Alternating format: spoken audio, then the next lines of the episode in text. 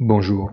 La réponse verbale de Poutine à la décision américaine n'est pas surprenante. Ce qui est impressionnant, c'est l'expulsion totale de l'Union européenne de toute référence, même en direct, compte tenu du rôle géopolitique qui aurait dû lui être assigné. Les taux d'échange de l'euro ne se décomposent pas et continue de ne représenter qu'un thermomètre fidèle du différentiel des taux d'intérêt respectifs avec les autres monnaies avec lesquelles la monnaie européenne est comparée. La courbe des taux d'intérêt du vieux continent montre une forte correction en conjonction avec ce qui se passe aux États-Unis sous l'effet de la faiblesse du Bund, dont le rendement est revenu au plus haut historique depuis plus de 12 ans accompagné de tous les autres benchmarks.